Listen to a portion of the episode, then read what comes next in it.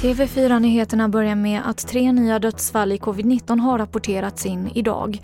Och totalt har 5 747 personer med covid-19 dött i Sverige.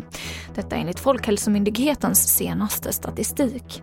Och statsepidemiologen Anders Tegnell sa bland annat så här under myndighetens pressträff för bara en liten stund sedan. Därför, med tanke på osäkerhet under hösten och att vi ser en ökad spridning i ganska många länder som vi inte vill få tillbaka på samma sätt i Sverige, så är vår rekommendation att man ska fortsätta arbeta hemifrån under hösten. Alla som har möjlighet, inte hela tiden, men till och från.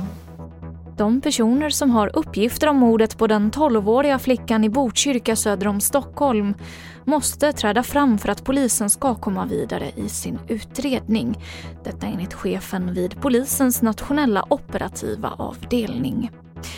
Och jag avslutar med att den amerikanska e-handelsjätten Amazon har påbörjat lansering av en svensk sajt i Sverige. Detta enligt ett pressmeddelande. Tidigare så har Amazon varit tillgänglig för svenska konsumenter och företag genom olika europeiska hemsidor under flera år. Och det var det senaste från TV4 Nyheterna. Jag heter Emily Olsson.